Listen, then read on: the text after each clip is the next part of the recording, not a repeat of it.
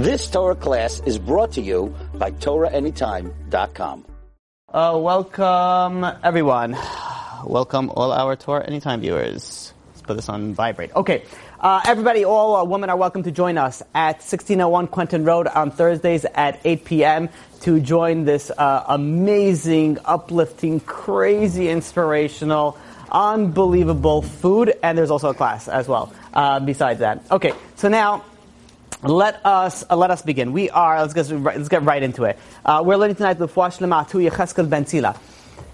So we are on class number three on the, the 13 principles of faith. Now we discussed before on how important these uh, this uh, these 13 principles are, how you have to believe in these 13 principles. And if you don't believe in many of these 13 principles, the reason why I say many is because, well, stay tuned for the future classes, you'll see why. But if you don't believe in many of these 13 principles of faith, a person can lose his share in the world to come. And we, we stated last week, yeah, last week we stated how severe that is. How somebody could lose everything, everything that they've worked for if they don't believe in these uh, 13 principles of faith. These are the foundations of Judaism. These are really the foundations, and if you don't have this, you lose everything. So, tonight we're going on number five, B'ezrat Hashem. The, but I want to first do a quick recap on, on the first four because they sort of lead up to, uh, you know, to the fifth one. So, we started off with number one. Number one, eh, the idea of the first of the 13 principles of faith is that God exists. Now, it seems very obvious, okay, obviously, you know, for many people that God exists, but in a sense, there's more details than just the existence of God than meets the eye. Number one, that God is the creator, which this is fairly simple. People, you know, have an easy time understanding that God is the creator, meaning that He created, not like we create something, but He created that something that we can even begin to understand and comprehend the creation that God is capable of, meaning that God is able to take nothing and make something. That is the creator. Yesh Me'ayin is known as. The, uh, furthermore, in, in, still in the first principle, that God is a manig. Manig is God is an overseer. God supervises everything. If I, if I were to say one of the hardest ones, I would say probably that, that, that little iota of it, the idea that God supervises everything. And uh, yesterday I was speaking about a similar topic, and one of the one of the guys in the class were like, "Well, that's so easy. Of course, God supervises everything." I'm like, "Wait, how much do you comprehend that? Do you ever get upset at anything ever?" Because if you do, that means you don't really, I mean, you understand it and, and you got the 13 principles, you got the check over there. But to really believe that means that you'll never get upset on anything, that God supervises everything, which means is, is that when something goes bad, that's okay. When something goes good, that's also okay. I saw this uh, um, picture um, of, of one of the Breslov Rabbanim, I forgot who it was, and he, sa- and he goes like this, and it says that Emuna doesn't mean that everything will be okay. Emuna means that whatever turns out, you'll be okay. That no matter, it's, it's the way, the perspective, the way that we see things. So if you actually believe, and this is a very high level, if you actually believe that, ev- that God supervises everything and you could actually live that, then you won't be upset about everything. So that is anyways, that is the first, uh, um, that is the first of the 13 uh, principles of faith. Now, the idea is obviously, you know, it's very difficult to reach that high level that nothing will ever bother you, but you have to understand that God supervises everything, God created everything, God is independent of everything and anyone and anything. Number two is the idea that God is one, the unity of God. Now, when we mention unity, meaning that the good, the bad, and the ugly all comes from God. There's no dual forces. There's no other, you know, powers that are coming in. There's nothing that, okay, you know, it came in, but God didn't see it. Everything that happens in your life, good and the bad, all comes directly from God. The idea also that angels as well are all part of God. They're not, they're not any independent being, and that's what we're going to get to today, B'ezrat Hashem. We'll speak about that. You can even pray to angels. And, and, the idea is that angels are nothing. They're, they're just, they're, they're like an extenuation of, of God. You think of, of the angels, I think the way that we explained it is angels is like a glove to God's hand. Again, God is incorporated. Well, you know, the idea is that, that they're no, they're not independent. There's nothing independent other than God. That is number two. Number three is that God is incorporeal, meaning that God does not have any physical form. Not only does God not have any physical form, this I find also to be a very, very difficult one to actually live because many people, when the second that you say God, you want to, you picture something, the second that you picture something, you're, eh, you're like, you're done. Like you can't picture anything. Like there's nothing there. You can't put any physical attribute to God. Even further, uh, you can't put any physical image to God. Furthermore, not only physicality, but also spirituality. We said that God created physical and God created spiritual also. We mentioned that God created the physical world, the, the, the earth. When God created the aretz, the earth, that means that God created all physical things. And when it says Shemayim, that God created the heavens, that means all spiritual things. So God created physical and God created spiritual. God is not spiritual. People have a very hard time, you know, understanding this. God, spirituality is a creation. God is above spirituality. God is a, and it's, and it's hard for us to, to comprehend that. Now, the most important aspect that we have to understand over here is that God is not physical. That is the that is what the, the, the third of the thirteen principles of faith I mentioned that God is not a physical, and even though the Torah brings down many physical attributes, God's arm, God's strength, God's you know all these different you know things that seem to be anthropomorphic you know ideas about God, these are only says the Gemara in Brachot only in a way that we be able to understand it. It's talked it, the Gemara and the Torah speaks in a way that man can understand. That is why the Torah speaks it in that in, in that matter. And finally, number four is that God it speaks about the eternity of God. God is eternal, was before everything, will be after everything. There is, God is not bound to space and time. God is, you know, infinite.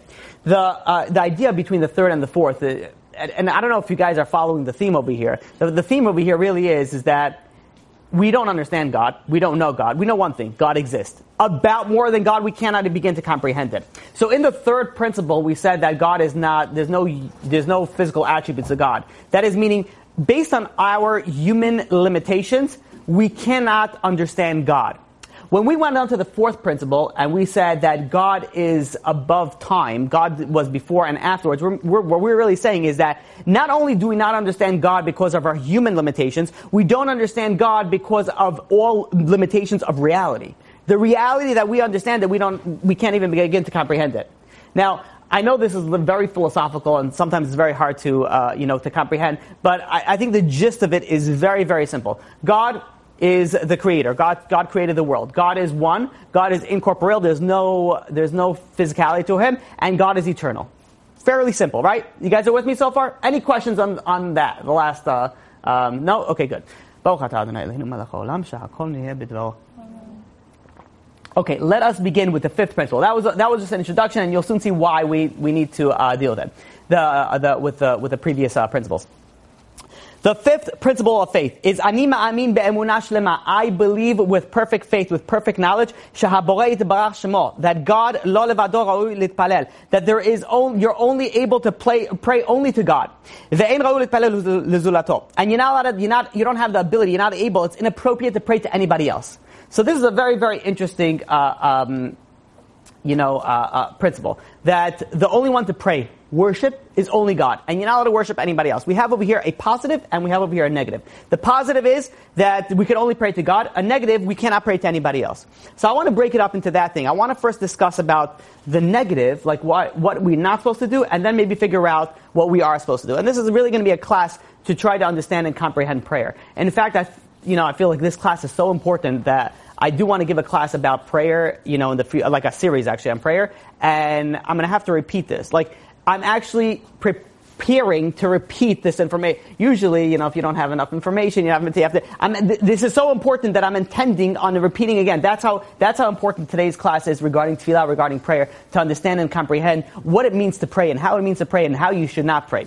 So, first and foremost, this the, the, the source for this is in Devarim, chapter 4, verse 9, in verse 19. It says, the Torah says that, that, you know, God was saying that lest you should look up to the heavens. You'll see the stars and the moon and you'll want to worship them. Don't worship them. Don't be drawn to them. Also, in Exodus chapter 20, verse 3, it says, Lo You're not allowed to have any other gods before me. Only, you're only allowed to pray to God, and that is it.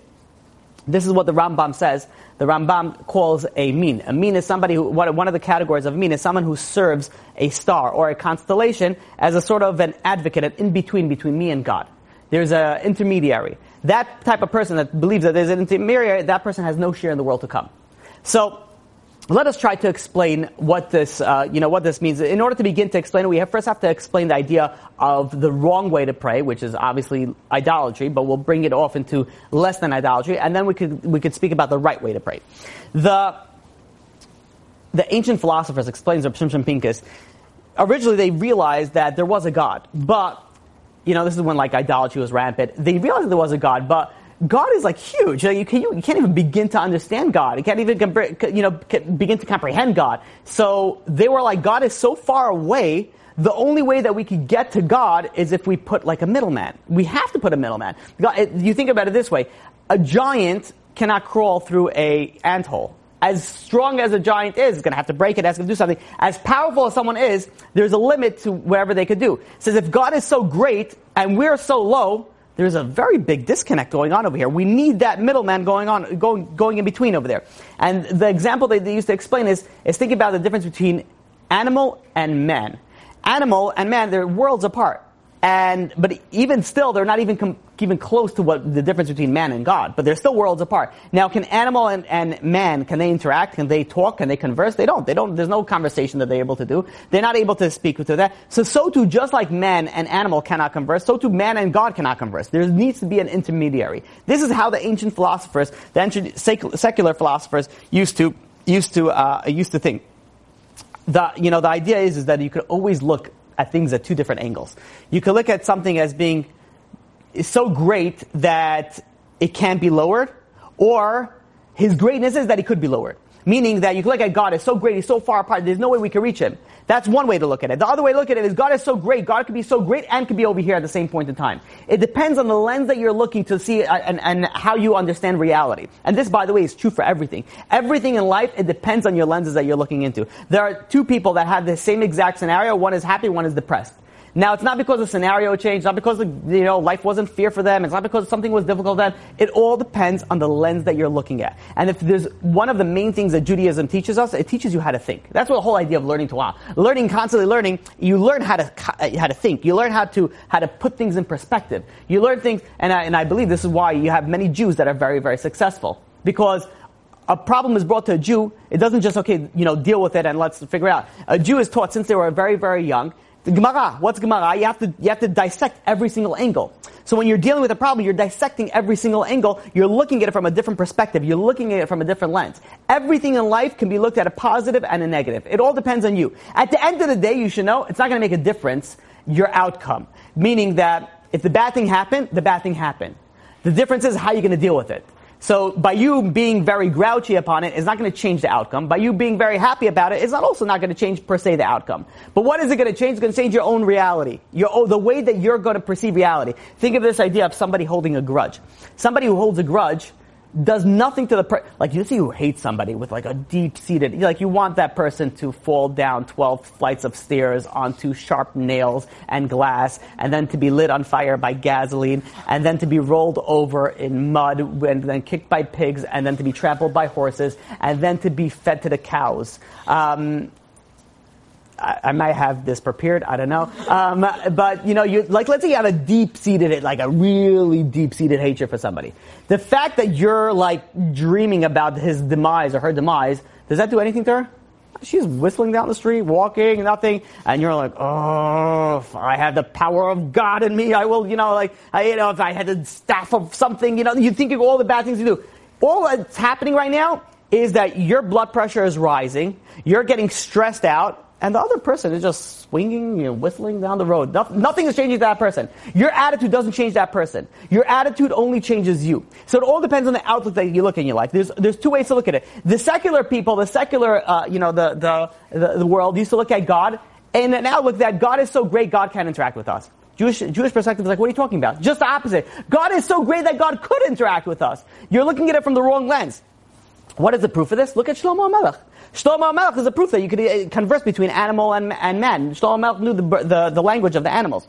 The, the idea is that, that when you think of a great person, if there is something that this great person can lower themselves to, that means that that great person is limited. You think about a good leader, a good boss, you could say. A leader is a better example. A good leader is somebody who is able to know every problem of every soldier in the field. Everybody. They know how to, like, let's say you have, you know what a good boss is? They walk in, it can be a huge, huge corporation. But a good boss sees, you know, the security guard in the front and says, hey, how's it going? How's your kids? How's everything? That's a good, that's a good leader. That's a good boss. Somebody that could take you know, bring himself down to everybody's level and be able to relate to that person's level. Greatness doesn't mean that you have 7,000 employees and you could delegate, you know, 4,000 things. The, the idea is that you're able to bring yourself down. The idol worshippers used to believe, and they, they still do, that in order to get in contact with God, because God is so great, God is so far, you need to have this, this, uh, this intermediary. And Judaism says no, just the opposite. God is so near to the extent that how close is God? That let's say somebody buys a pair of socks, and the socks doesn't match exactly what they wanted to buy, and there's a little bit of pain that you feel, you know, in that. Like, oh, you know, I wish I would have bought a different pair of socks. And it's socks. Like, you know, what, what is socks? Even that tiny little bit of pain, that is felt by God. That is how close God is, as opposed to how I, you understand it's a world of a difference. It's not even, it's not like, okay, missed it by like, uh, you know, a little bit. You're talking about two different worlds. At one, at one, at one perspective, you know, the idolatry, the, it's all the way over there. We cannot comprehend God. God cannot, does not deal with us. God is so far away. In Judaism, God is so close that God, it bothers God everything that, that hurts you more than it hurts you. That's how close God is to the Jewish people. God is to the, you know, to the people. The, the Sefer HaIkarim brings down that, let's say a person believes this idea of prayer. He believes everything that I just said, he, he, he knows that the idolatry part is wrong, but the, the right, you know, the, the Jewish part is right. And then he, he knows that God hears your prayer, God listens to the prayer, but sometimes, let's say he, you know, mistakes because of his sins, he cannot stand, he's not fit to stand in front of God in front of prayer. And I've had this conversation with many people, like, oh, because of the bad things that I did, I can't sit in front of God, I can't pray to God. And the Sefer HaIkarim says, he says, you realize that if you're dealing with sins and merit, then even if you be as great as Moshe Rabbeinu, as righteous as Moshe Rabbeinu, you still will not be fitting to stand in front of God. Says it's not because of your sins and merits. You think that makes a difference? That doesn't make a difference. God wants to hear your prayers. It doesn't matter how far you're fallen, because what, guess what? Because if God has a limit, that means that God is limited by what He's doing. People go and they do something bad. They're like, okay, I can't pray, I can't do anything. What are you talking about? What does one thing have to do with another?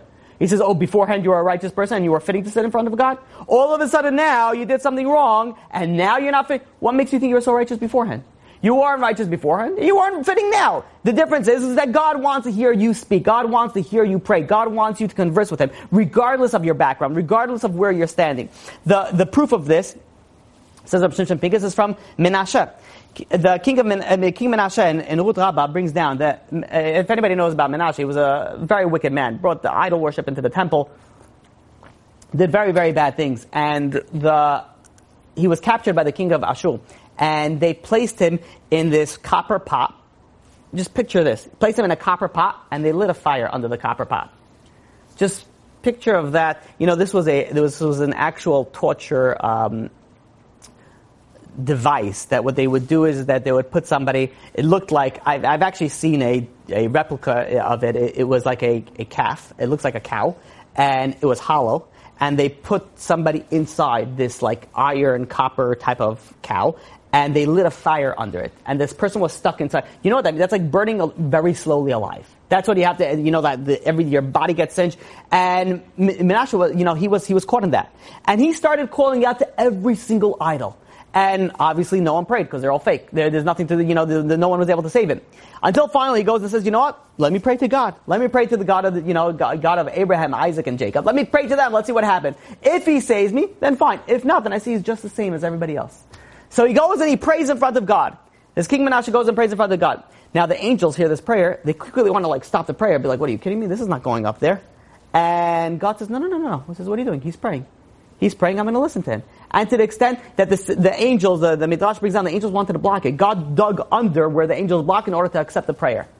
Now, what was the what was the whole idea behind this? Menashe was saying, say, listen, says God is unlimited, meaning that it doesn't matter how far I've fallen, I could still pray. Because if I can't, if I've fallen so low that I cannot pray to God, that means that there's a limit to how far God's mercy is. And there's no limit to how far God's mercy is. So no matter how far you have fallen, how far you have gone, you still have the ability to pray. You still have the ability to converse with God. Hashem hears the prayer of every single person. There's no limit to how far His mercy is. So, the... That's it, right? Yeah.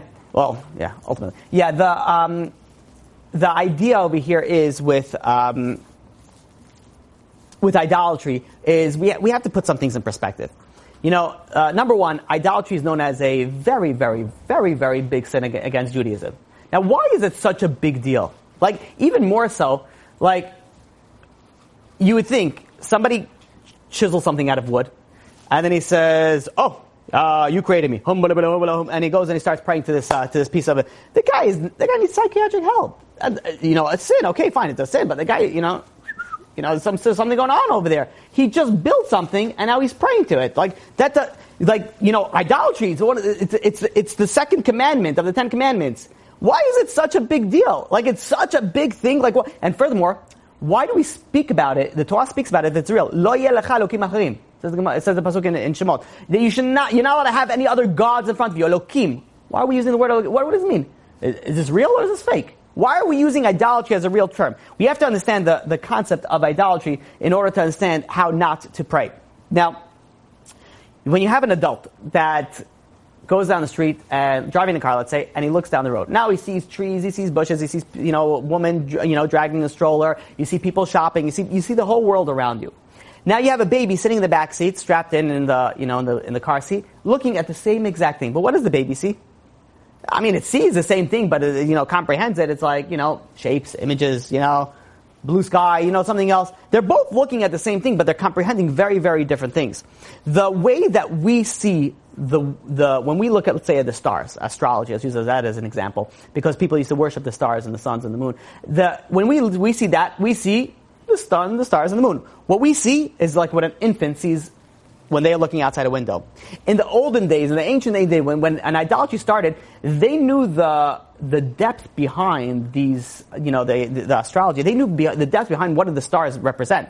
What do the what do the sun mean? Like there, there's power behind it. In fact, the Rambam in Hilchot, Yisodei Torah brings down that the stars and the heavenly spheres they're living beings and they possess knowledge. More knowledge, by the way, than human beings. Less knowledge than angels, but more knowledge than human beings. The so these these people they faced a real test. They were like, wait a minute, these be they're, they're beings Stars? like stars. They're alive. Yeah, they have knowledge. Crazy, right? The zodiac signs are. Know, Stars have knowledge? Zo- zodiac signs are real. Real. okay. Of course, the mazal. The um, the idea over here was is that they really saw they, they really saw the truth behind it. They saw that there was power over here. There was something over here, but they misrepresented, you know, they misrepresented something. There, there is power in there.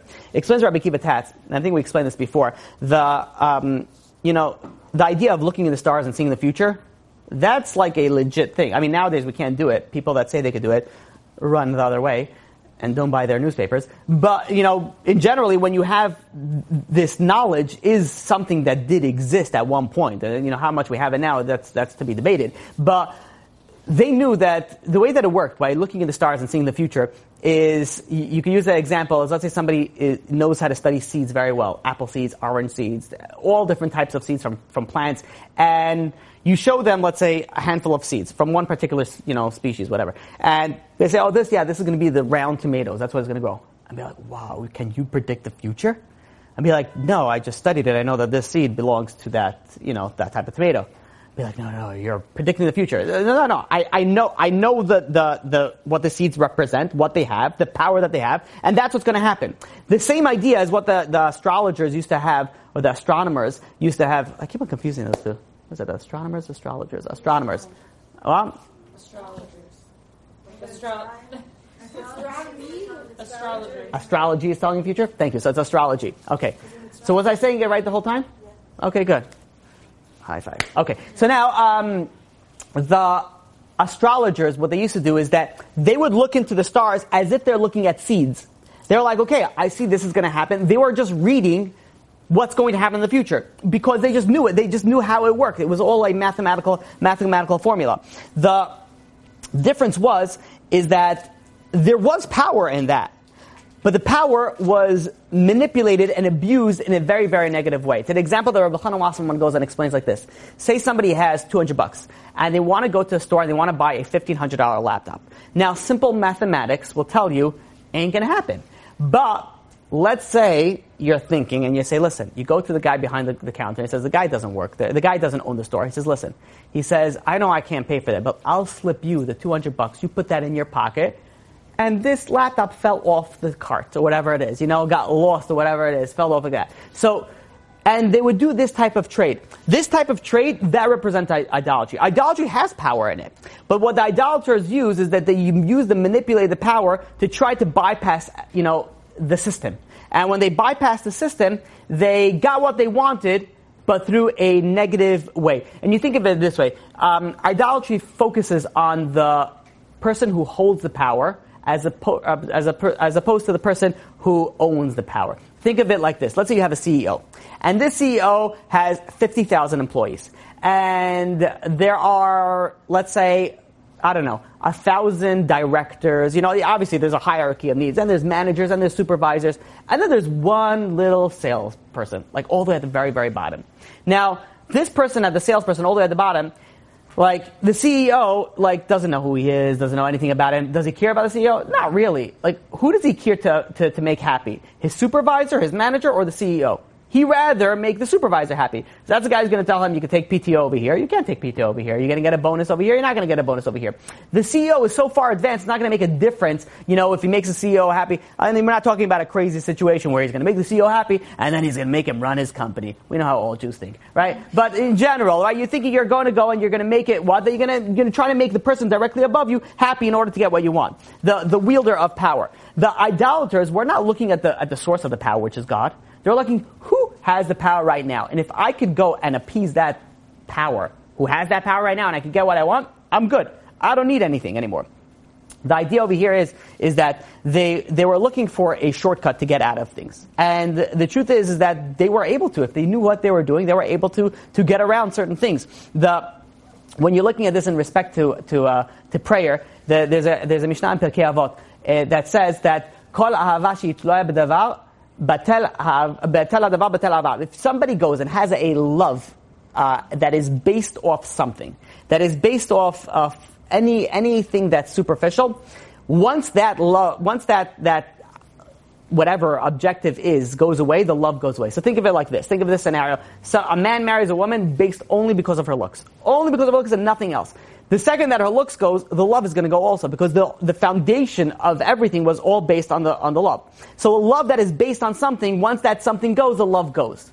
Love that's not based on anything, once nothing, once, once that, once anything goes, it doesn't matter. It's not based on anything. The love is going to stay there forever.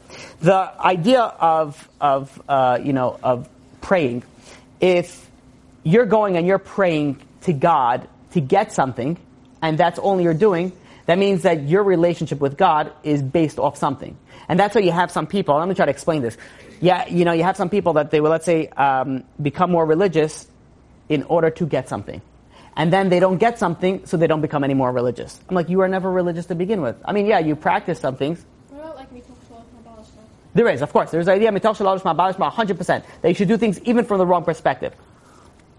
But if somebody goes and is solely intent of, let's say, becoming religious, and I've had the people, you know, like they've tried to get married, they tried, it's very difficult. They tried shadchanim, they tried dating online, they tried everything, didn't work. Let's try God a little bit, right? So they try God a little bit, God doesn't work out, so they go back to something else.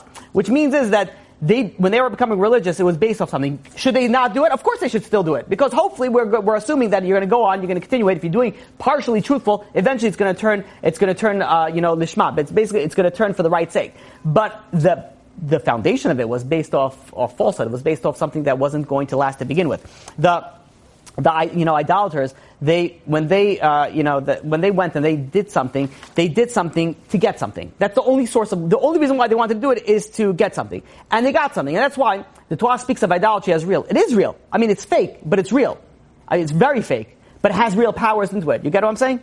Okay. No maybe. Sometimes. On Tuesdays. What?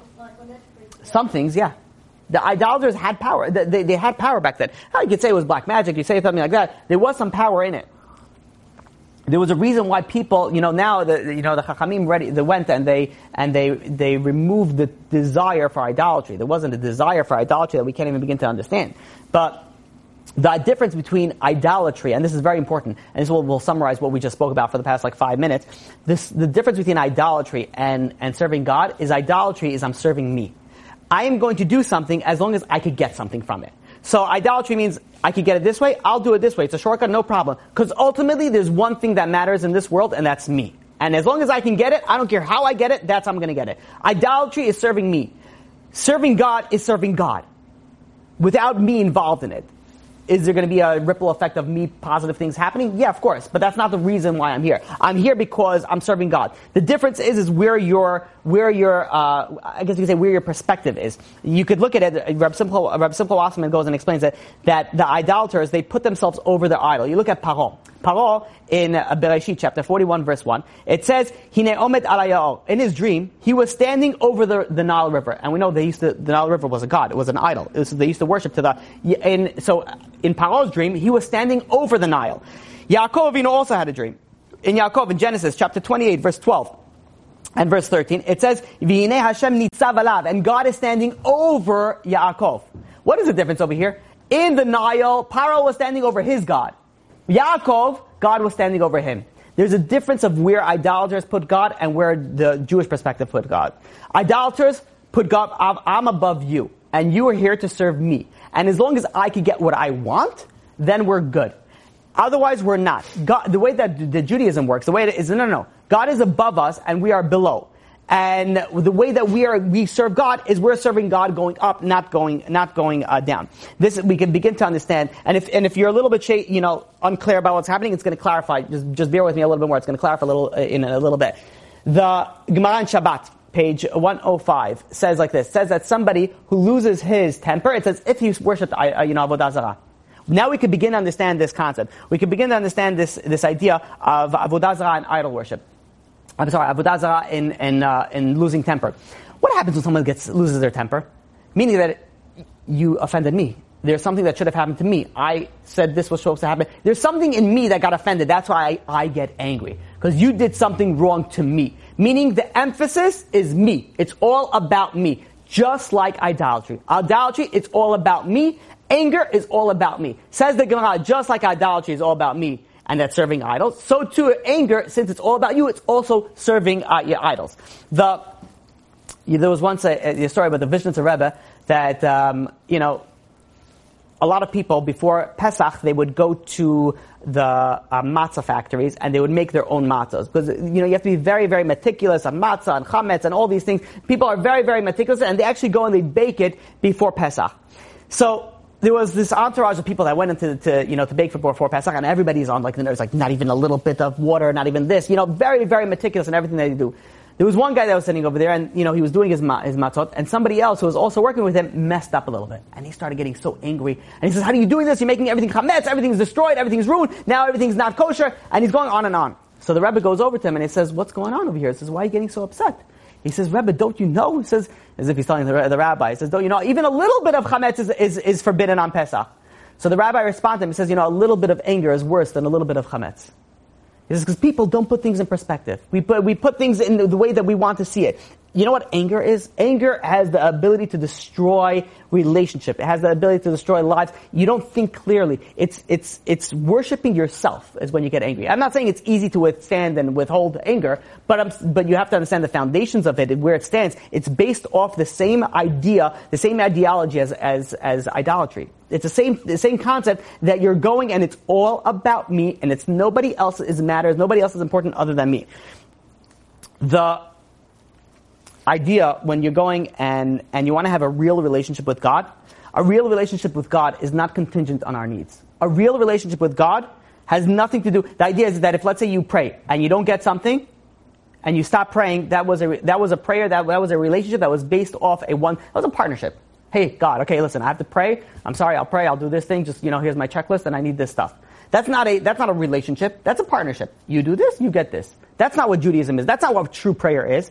That's the essence of idolatry. And of course, it's not idolatry if you go to God and just ask for things, and then once you, you don't get it, you stop praying. Obviously, that's not idolatry. But the, the, the essence of it is the same, the same foundation as idolatry. The, you know, and, and, by the way, you should know that it's not a problem. You should ask God for everything that you want and anything that you want. You should ask for it. But you have to realize, you have to understand the concept of people that stop, you know, they say, okay, listen, God doesn't want to answer me. How do you know? How do you, you know, in fact, I'll share with you the story. There was a person, uh, a kid by the name of Jerry this Jerry, um, he uh, had a very hard time. He lived in a very upscale Hollywood, you know, California uh, neighborhood, um, and he had a very, very hard life, as many of the you know people that live over there do in this type of uh, you know financial situation. And um, that's sarcastic, by the way. And um, he, the hardship in his life was he had two sisters, and he was always to blame. He had two twin sisters, and everything that happened wrong, it's always Jerry's fault. Everybody blames Jerry. And he's sitting over there, and every time that they do something wrong, they blame him, and he gets punished. And one time he's, you know, bemoaning his ill fate in his king-size bed over there, um, you know, in his, in, you know, in his duplex room, duplex room over there. And he's sitting over there and he's like, God, he's like, he's like, what's going to be? He's like, how am I going to solve my problem over here? He says, how am I going to fix this? He says, it's not fear. It's always the girls against me and they are always winning. So he's thinking and he's thinking, he says, you know what? He says, the only way that I could win is I have to get somebody else on my side. He says, I need another brother. He says there were three boy, there were three children in the family. There were two boys, two uh, two girls and one boy. He says if I get another boy on my side, then it's two against two. Then we're going to have a fair fight, and then we'll see who wins. So he goes and he starts speaking to God. He starts praying to God. He says, God, he says, this is Jerry. Um, you know, I know you could hear me. Uh, and he says, listen, he says, I know I haven't been a good Jew. Um, didn't even know what a good Jew is. Uh, you know, the family went to synagogue you know, Rosh Hashanah and Yom Kippur on good years, and that's about it. He says, but if you give me this, if you give me another brother, I promise you, God, I, Jerry, promise you that I will be the best Jew that I can be. So uh, he goes and he feels satisfied with his prayer, and he says, okay. He says, it's good. Ten-year-old finishes prayer, and he says, that's it. Then he goes and he, you know, forgets about it. And then he remembers, and he's like, he's like, wait a minute. He says, how am I going to know if let's say I do get another brother, how am I going to know that God answered me because of my prayer? Maybe it just happened. He says, you know, so he had a postscript. He's like, he's like, God, he's like, it's me again. Um, this is a little extension on my, uh, you know, plea bargain over here. He says, listen, he says, the way, he says, you're going to have to give me a sign that I know it was from my prayer that you listened to me. He says, the sign is that let the baby be born on my birthday. If I have a baby brother born on my birthday, I know it's from my prayer, and then you know I'm going to be the best Jew. Fine. He goes and, you know, he's 10 years old. The next day he forgets about it. He's playing his stuff and he, and, and he goes on in life as, you know, as usual. A few months go by and he's sitting with his parents on a train. And they're sitting on the, on this train and they, um, you know, he, he, looks over at his father, and his father's whispering over to the mother. The mother is smiling and nodding, and the, you know, she whispers something back to him, and he's smiling and nodding. So um, he goes over to the, you know, the, the, it was, you know, Jerry sitting over there next to his two sisters, and he goes, the father goes and says, you know, children, we would like to share some good news with you, and you know, so they all stop, they listen, and says, listen, you know, you know, you know, your mommy is expecting another baby and the girls are jumping in joy and this. And suddenly Jerry is sitting over there and he's like you know it's like a he's like a small creepy smile goes all over his face. And he's like interesting. He's like okay. All of a sudden he remembers his deal. And they see that the you know the you know he's he's like you know smiling and quiet. He's like Jerry are you okay? And he's like yeah yeah I'm fine. He's like are you sure you're taking this a bit odd? He's like listen he says um, you know it's going to be a boy and it's going to be born on my birthday and he's like, you know, what are you talking about, Jerry? He says, we, you know, this is a, and they were like, listen. He, the, Jerry tells his parents, says, listen, I made a deal with with God, and uh, that uh, God is going to give me another baby brother, and uh, as a sign, it's going to be born on my uh, born on my birthday. So, you know, I mean, there's a you know, very secular people that they're dealing with. They were like, listen, you know, God loves. You. I mean, they couldn't you know start explaining about God and Judaism, but they couldn't discredit him either because just so happened to be that the due date just so happened to be around the birthday as well. I mean, so they, they were like, okay, fine. So they, you know what? Every time they spoke about the baby in front of Jerry, it was always a he. You know, they always pretended to be he, but, you know, they didn't know the, you know, the gender of the baby and they continued going as, you know, as it was. It came to the ninth month. The mother's in the ninth month, and all of a sudden, the mother is uh, gets a call from the doctor, and uh, the you know the the gynecologist goes and says, "Listen," he says, um, I am going to be traveling out of the country, you know, when you're due, when your due date. He says, but two days before, before your due date, he says, if you want, he says, I can deliver, we can induce the baby and I could deliver it and I could do the delivery, or you could just get the other doctor on call. It's up to you. He says, but I'm not going to be over here. So they were thinking back and forth. They said, you know what? Let's, uh, um, you know, let's uh, let's just you know we'll induce it. I said she says I rather I rather get you know it it go with you, someone I'm comfortable with, and we'll do the early labor. And they went to the early labor, and Mazal Tov Mazal Tov, it turns out it's a healthy baby boy. And Jerry is ecstatic. He's so happy. And now he's thinking, he says, wait a minute. He says, but like, he says, you know, the, you know, it was born a few days before his birthday. His birthday was, uh, was April, it was, uh, was, uh, it was born on April 4th. And he says this was a few days before his birthday. He says, but then he was thinking, you know, he's being an honest Jew. He says, listen, you know, my mother was induced. He says if she wouldn't have been induced, she probably would have been born on the same day of my birthday, the, the baby boy. And he says, you know what? And I have to hold up to my promise. So he made the thing. He says, God kept his end of the deal. I'm going to keep my end of the deal. The only problem is, you know, he's almost 11 years old. This is what is a secular, you know, kid in Hollywood going to know about keep being a better Jew? He didn't know anything about it. So this always kept in the, you know, in, his, in the back of his mind.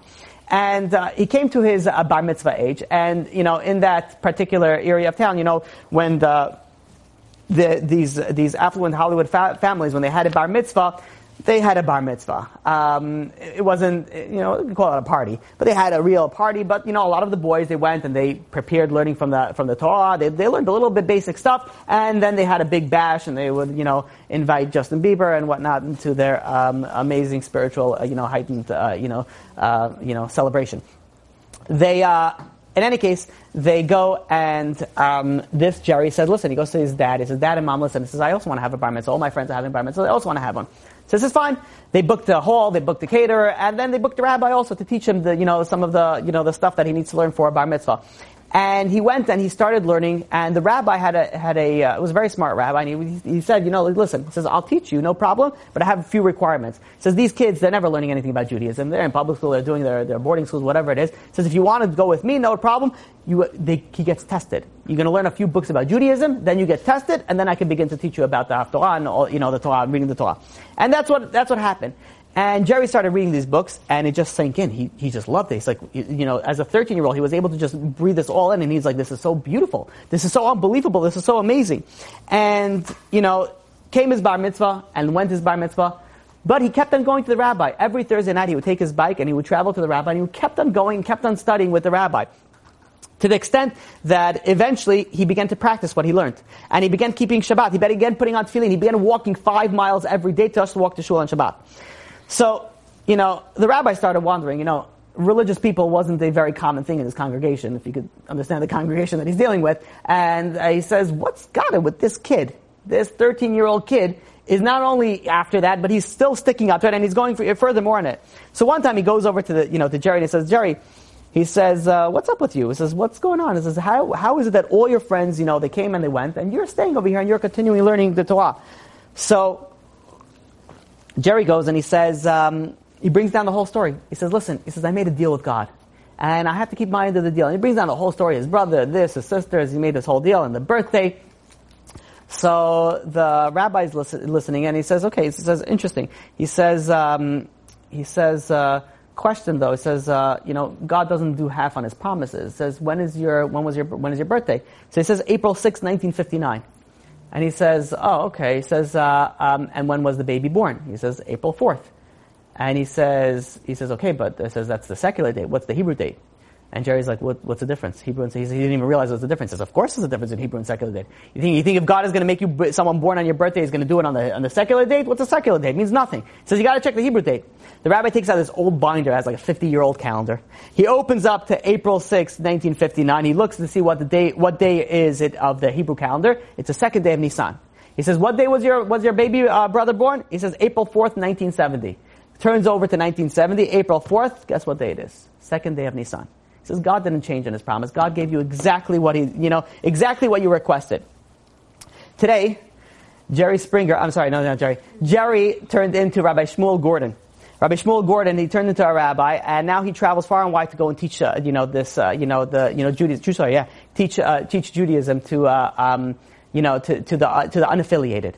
You have people that they go and they have a prayer, and they think they don't get answered, or they think they almost got answered. Says, how do you know? To judge where you don't get answered? How do you know that you didn't get answered? Many times we think we don't get answered, but we do get answered. I had a conversation with somebody uh, last Shabbat, and I was explaining like this. You have, let's say, somebody goes and prays for money, and he says, you know what? I didn't get the money. But, but wait a minute. Did you get everything that you need? Are you lacking something? He says, no, I'm not lacking anything, but I didn't get what I wanted. He says, how do you? So in his mind, he was praying for seven billion dollars. He didn't get seven billion dollars, but he got all his money expenses were covered. So when we're looking at a prayer and we think we didn't get answered, how do you know you didn't get answered? Maybe you did get answered. Are you looking at it from the right lens? Look at this story about Jerry. Jerry thought that, okay, he got answered very close. No, no, no. He got answered exactly. We have to put on the right glass. When you want to look at signs, there's two ways to look at it. You could see a sign and say, oh, it's all, you know, just how it so happened to be just, you know, by accident. Or you could look at a sign and you could see that it's exactly from what God intended it to happen. You have, uh, uh, you know, I asked an atheist once, I asked an atheist. I, said, I asked him, "Did a miracle ever happen to you?" You know what he told me? He says, "No." I said, "That's a very sad reality." He says, "Everybody in life, everybody sitting over here, can think of something miraculous that happened to them."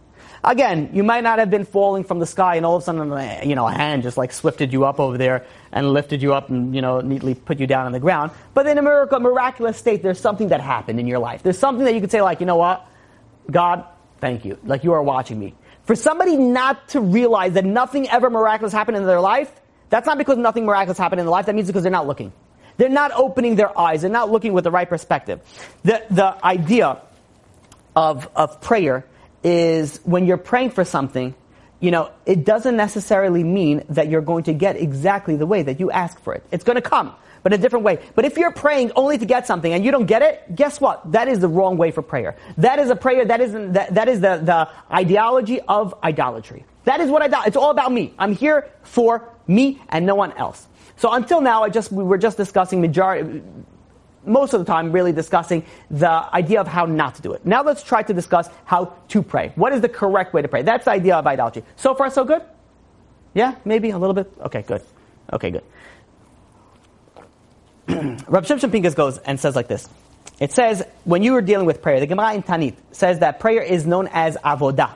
Avodah is, uh, when, when, you look at avodah, there is two ways to uh, that you could translate avodah. Either based off a pasuk in Shemot chapter one verse fourteen, and they embitter their lives with hard work. Is talking about the Egyptians when they when they made the Jewish people work very hard. What is avodah f- referring to over here? It's referring to physical physical labor, physical difficult labor. So it could, either could be working like the avodah is working, or it could be as in the Bamidbar in Numbers chapter four verse forty seven. It's a service for the Ohel Moed, service for the the mishkan, service for let's say korbanot.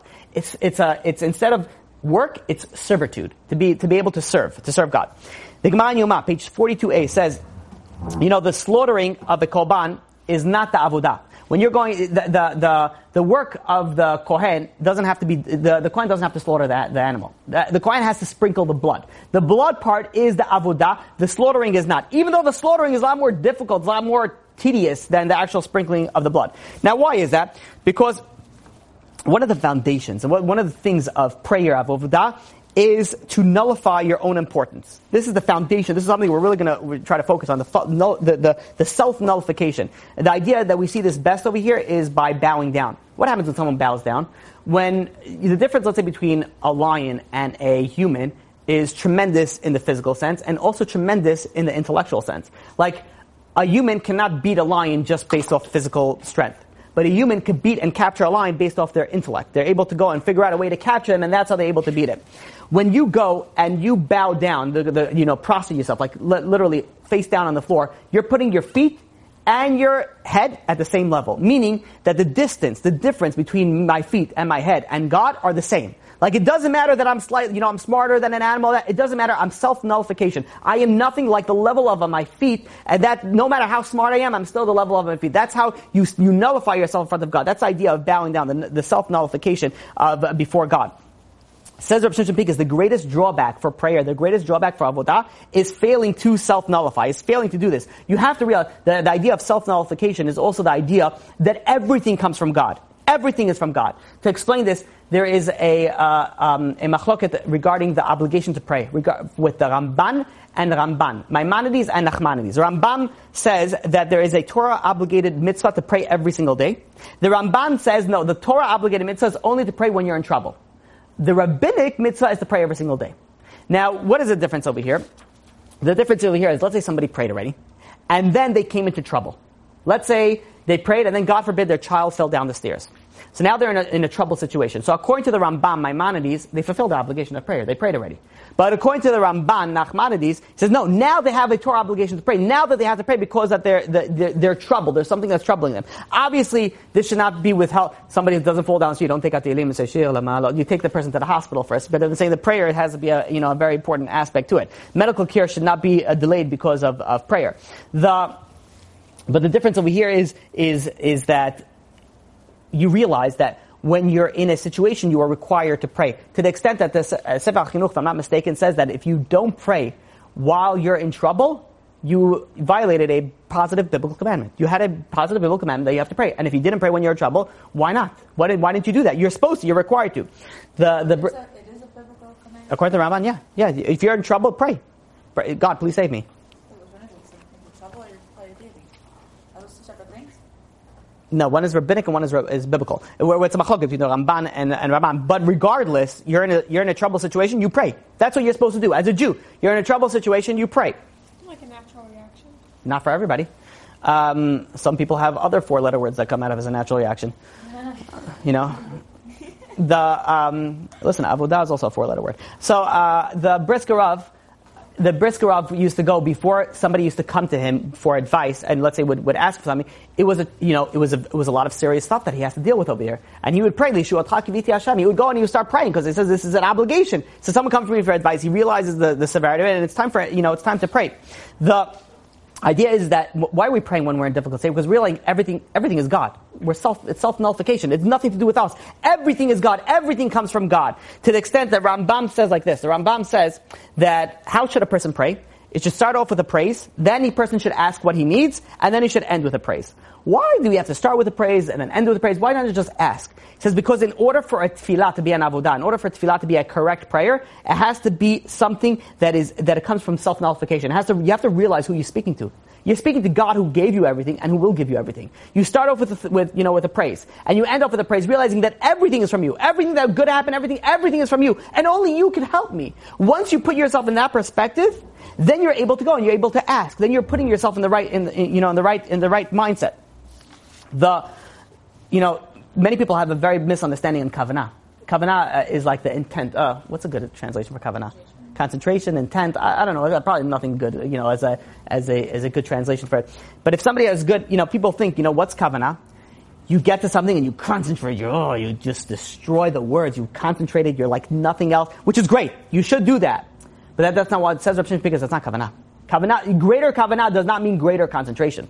Says Rav Shimon greater kavanah means that you increase your awareness of Hashem's infinite greatness, His unlimited abilities. The more that you do that, the greater your kavanah is. Extra kavanah means, he goes like this, and I'm to quote for you. It says, Hashem, you're so great. Your kindness is literally infinite, and there's nothing that can stand in your way.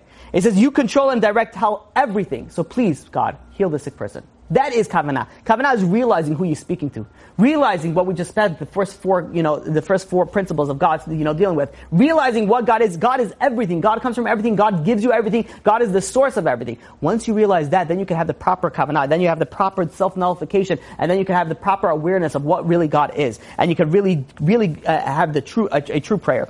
The, this is why the standard form of avodah, which by the way, avodah prayer, the same idea, it was a korbanot. Now we don't have korbanot, so we have the prayers, the, the three prayers instead. The korbanot, what is a korbanot? It was a slaughtering. The, what is more self-nullifying than a slaughtering of an animal, the blood that comes out? Was when, the, when you're slaughtering an animal for, a, for a korban, it's as if you're being on the korban. That's complete and pure and utter self-nullification. That is the sense of everything.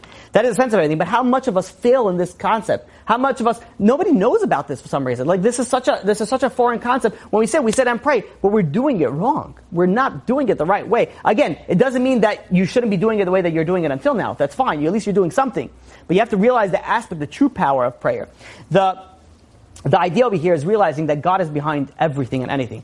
Even to the extent, you know, that when people have failures, they usually blame it on God. When people have success, they usually blame it on themselves. It says, you know, I'm a good businessman, what can I tell you? You know, it failed 16,000 businesses, all God. God hated me for free, you know, but I, something happened and I fixed myself and now God is out of my way, now I can do business. You know, like as if you take the failures, you put it on God, you take your success and you put it on you. So the success and the failure both come from God. Both come from God. You know, you know where you see this the most?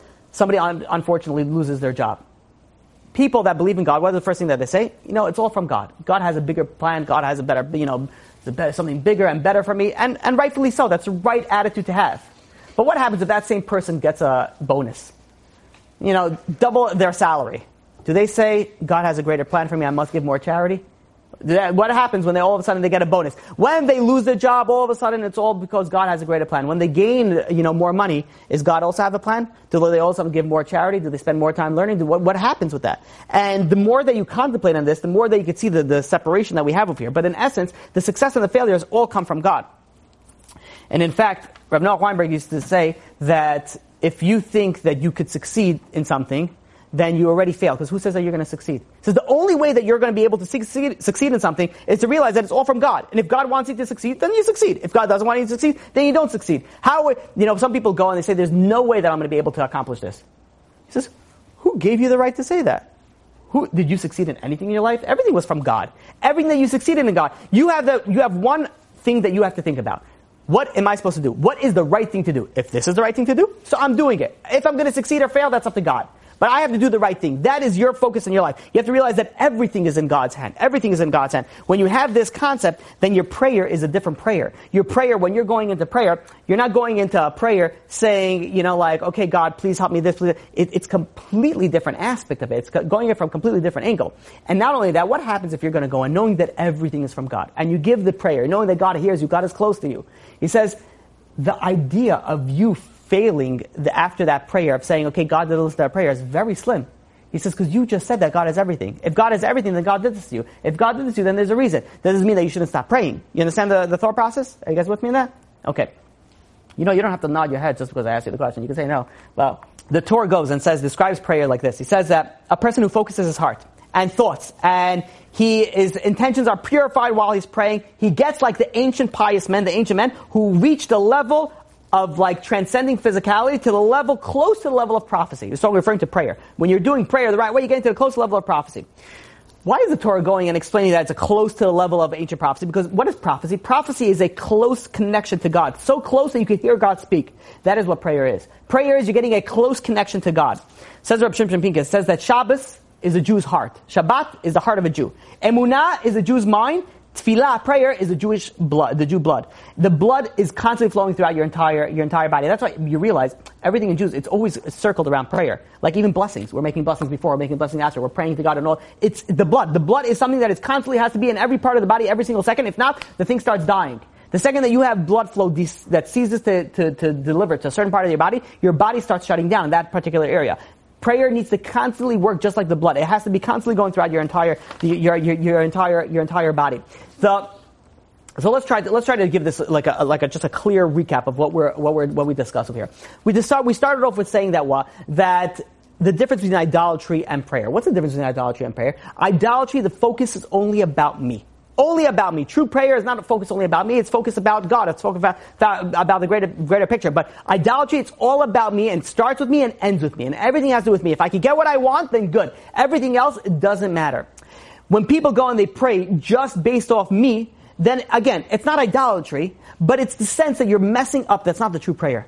It's not the, it's not the true essence of prayer. The true essence of prayer is to realize who you're dealing with. To realize that you're sitting in front of God, God who created everything, yesh me'ayin, everything from nothing, God who is one, who is the, from the good and from the bad, God who doesn't have any physical body, God who is eternity, God who is so close to you that doesn't need an intermediary, God that everything that good that happened in your life happened because of that. And everything bad happened also because of God, because God loves you and cares about you, and there's a reason for that. Everything happened because of God, and everything is ultimately from God.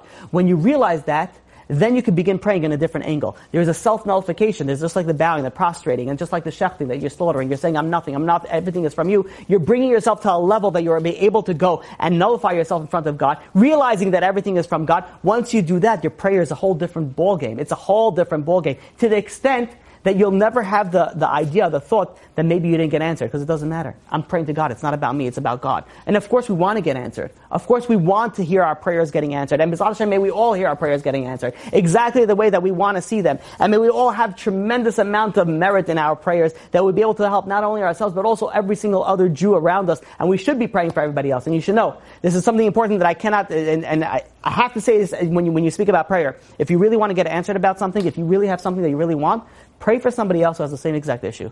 Once you pray for somebody who has the same exact issue, that, that puts it also on a, such a high le- higher level that, that your prayer, it says, call somebody who goes and prays for his friend, he gets answered first, or she gets answered first.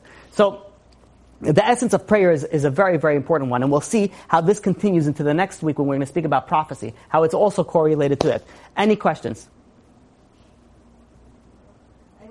If the, okay, good. We must thank you. What happens if we don't want to be answered first? If I want my friend to be answered? Let's say you really want your friend to be answered first. Yeah. that means you're doing it right.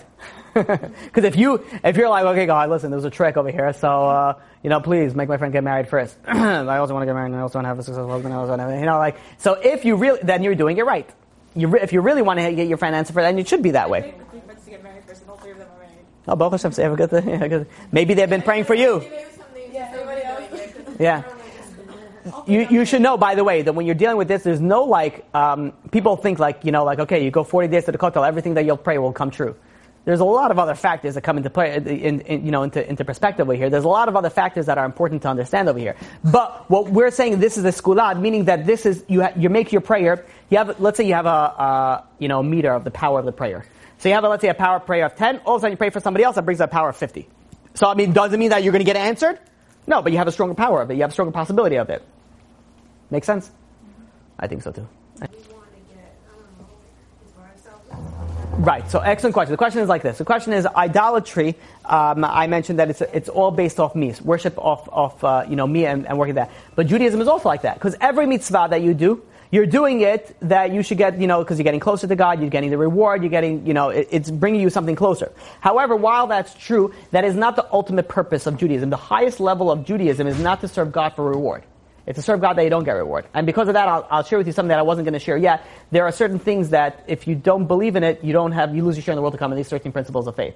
Except for the idea of reward and punishment. Why not reward and punishment? Because the ultimate idea of doing something, you should not be doing it for reward. You should be doing it because God told you to do it.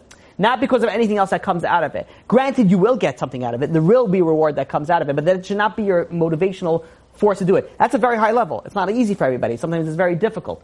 But the, the idea of Judaism is not for the reward. Granted, you will get the reward, you will get the benefit that comes out of it, but the source of it is not for that.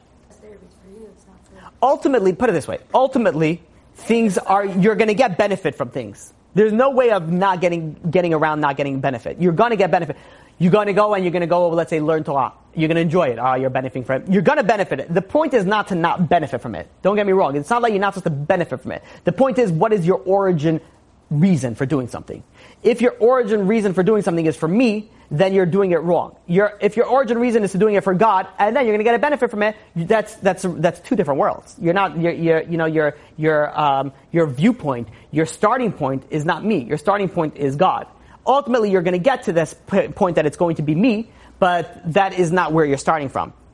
You you understand the difference? For God, but you still have pleasure. Of, of course, not only you still you should have pleasure from these things. Yeah. If that wasn't clear, then let me let, us make this clear. You, Judaism, you have you, a tremendous amount of pleasure from things that you do. Tremendous amount. There's like you know, it's, amazing. Shabbat. You know, all the you could go on and on learning Torah. Uh, there's tremendous amount of pleasure, and you're and not that you're not allowed. Of course, you're allowed to get pleasure from these things, and you're required to you know be, be, get pleasure from these things. But when you're going, and you can even go, you get to the point where you're coming to classes, you're learning Torah uh, because you're enjoying it. You're doing it because you're enjoying it, and that is fine. But the source of you fo- being following God and doing in Judaism is not because to get something from me. That is not the ultimate point. The ultimate point is is you know because this is what God wants and this is what God asked. Now, even though that's you know that's just one one you know nuance in idolatry. That's not the fact. You know, there's many different problems with idolatry. The, the idolatry is not the only problem. It's only about me. That's just one of the many problems. And one of, you know also another problem is that you're focusing. You're you're you're praying to a fake God. You're praying. You know, God gave you everything, and then you're going. It's uh, sort of be considered committed adultery. You know, you're cheating. You're going and you're and you're worshiping a fa- uh, you know false idol. There's many many problems that you're dealing with idolatry. This is just one of them. Um, one of the many issues if let's say you go and you decide that the purpose of it all for Judaism, let's say, and let me make this very clear, let's say the purpose of all Judaism is so I should get reward. That's all I'm doing it for. I'm doing it, uh, you know, I know God said it, but I don't care. I'm doing it for reward. God said Um, it so we can get reward. Yeah, no, I'm, I'm, yeah, I'm giving you this hypothetical situation, right? You're doing it only for reward. For olam haba, for whatever it is, you're doing it for reward. That is not considered idolatry. In fact, keep on doing what you're doing. That's fine. That is 100% okay. That is not considered idolatry. Idolatry is not something that you're doing something good for your own benefit. So I hope this is very clear. It doesn't mean that I'm doing something and I'm doing it only because of my own benefit and then it makes it idolatry. Not at all. You can do many good things for your own benefit and that's considered, that's considered that it's, it's a great thing. What I'm saying by idolatry is all about me. It's one of the foundations of what idolatry represents. It's, the focus is all about me. And Judaism, your focus could be about you. The focus could be about God. It should be about God, but it could be about you also. It doesn't change the fact that you're doing the right thing. It doesn't make it idolatry. Maybe that's where I got you. guys- I lost you guys over there about it because it's 100% okay to do that way. You could do it. You could serve God out of getting reward. It's fine. You know, there's a Mishnah Pirkei Avot. You had, you know, the Tzedukim. The, you know, they came out, you know, because, you know, from the master that went, and they said they heard the master says you're not supposed to serve God out of, for getting reward. So they uh, they misunderstood it and said, oh, you know, that means that you don't get reward. So what's the point of being Jewish? What's the point of doing everything? So they went and they became secular. So, whatever they twisted the Torah. Of course, you're allowed to you're allowed to serve God if you're getting reward. You're allowed to serve God if you're getting benefit, and ultimately you will be getting a benefit from it. And that's not considered idolatry. What I'm saying is that idolatry, one of the foundations of idolatry, is it happens to be it's all about me. It doesn't make it that everything that you do that is about me makes it idolatry. It's just one of the one of the forces of idolatry. Same thing as anger. Is that is that clear? I feel now I'm clear, and now I felt like it came out clear. I just told you, so you all have to nod. like, now you all understand it. Okay. No, because you're saying, because once it's not about, once I you underst- get what you want, Right. then you just drop it. Right. I understand what words I said that I should have, you know, okay. So thank you for, for correcting that. Any other questions? So even if you're praying for something for a really, really, really long time and absolutely nothing's changing, it's just Keep on praying. Yes, if you're praying and praying and praying and praying and praying and praying and praying and it doesn't happen, then you keep on praying and praying and praying and praying and praying and praying and praying. Maybe you could change your things a little bit, you know, maybe do a little bit tshuva, maybe, you know, the, it is, it is, you know. We'll, we'll speak about prayer in length. I want to, uh, there's a whole class I want to give on, on, you know, why God doesn't answer prayers. But, uh, um, the, you know, whatever, it's, uh, you know, in due time. Okay, no other questions? Questions?